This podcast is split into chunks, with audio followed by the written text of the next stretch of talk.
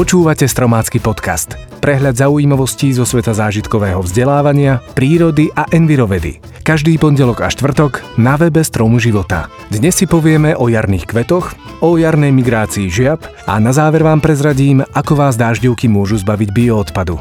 Dnešné témy pre vás vybrali Jozef Kahan a Tomáš Jerga. Ja som Marek Koleno. Silnejúce lúče slnka začínajú prebúdzať prvých poslov jary. Okrem tradičných snežienok, prvosienok a šafranov si cestu cez zamrznutú zem razí aj 9 sil hybridný. Táto trváca rastlina s magickým názvom sa v antike a stredoveku používala na liečenie moru. 9 sily patria do čelade astrovitých rastlín, pre ktoré je charakteristická silná a zapáchajúca vôňa. Na vlhkých miestach isto zbadáte žlto-oranžové kvety podbelu liečivého. Viete, na aké zdravotné problémy je vhodný čaj s kvetov podbelu? Už v staroveku vďaka nemu naši predkovia výťazili nad silným kašľom a ochoreniami dýchacích ciest. Pri zbere podbeľu pamätajte aj na motýle. Nektár z tejto rastliny je totiž ich prvou potravou. Na suchých a slnečných stanoviskách vás zas potešia modrokvitnúce zvonkovité kvety ponikleca veľkokvetého. Zelené stonky poniklecu sú pokryté nahusto rastúcimi chlopkami, ktoré rastlinu ochraňujú pred prízemnými mrazmi. A pokiaľ je v noci ešte mráz, môžete na chlopkoch obdivovať aj drobné ľadové kryštály. Tak čo, presvedčili sme vás, aby ste išli do prírody objavovať poslov jary? Poznáte porekadlo, že keď na jar žaby veľmi kvákajú a v barinách škrečia, znamená to dobrý, teplý a úrodný čas?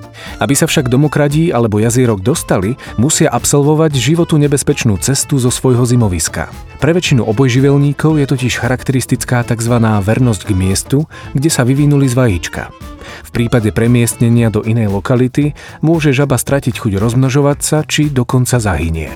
Preto nám neostáva nič iné, len im pri jarnej migrácii pomôcť. Pýtate sa ako? Prvým riešením je priamy zber a prenos migrujúcich živočíchov cez frekventovanú cestu. Ďalším je postavenie zábran pozdĺž ciest a ich následný prenos k liahniskám. Treťou možnosťou je výstavba fixných podchodov, tzv. žabochodov pod komunikáciami, kombinovaná s navádzacími zábranami. Hoci na výskyt migrujúcich žiab upozorňujú účastníkov cestnej premávky príslušné dopravné značky, straty pri ich migrácii sú stále veľmi výrazné. Preto, ak vám nie je osud žiab ľahostajný, zapojte sa do aktivít na ich záchranu.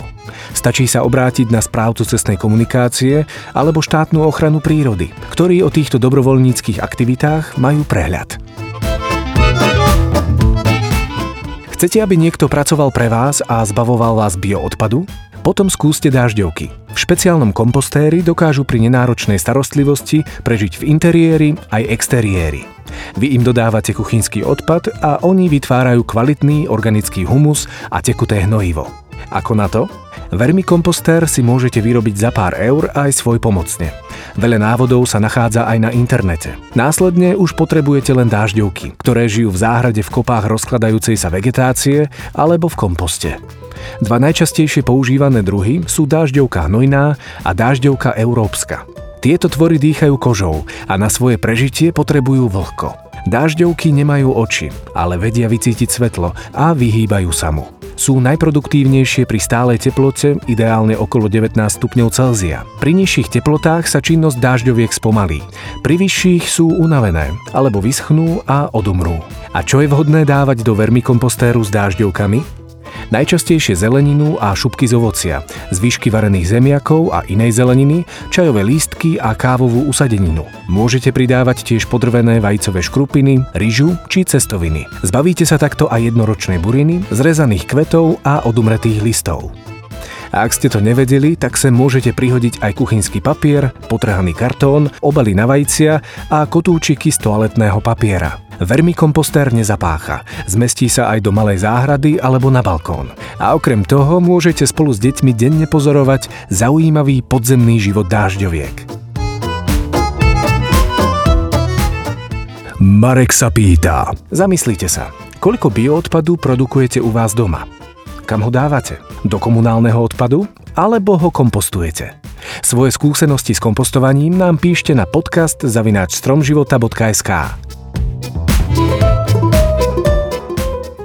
Tak, to bolo z dnešného podcastu všetko. Na budúce si povieme o vode na Marse, o zraniteľnosti podzemných vôd a predstavím vám aj tichého zabijaka. Teším sa na vás už tento štvrtok a budem veľmi rád, ak nám dáte aj odber. Ďakujeme.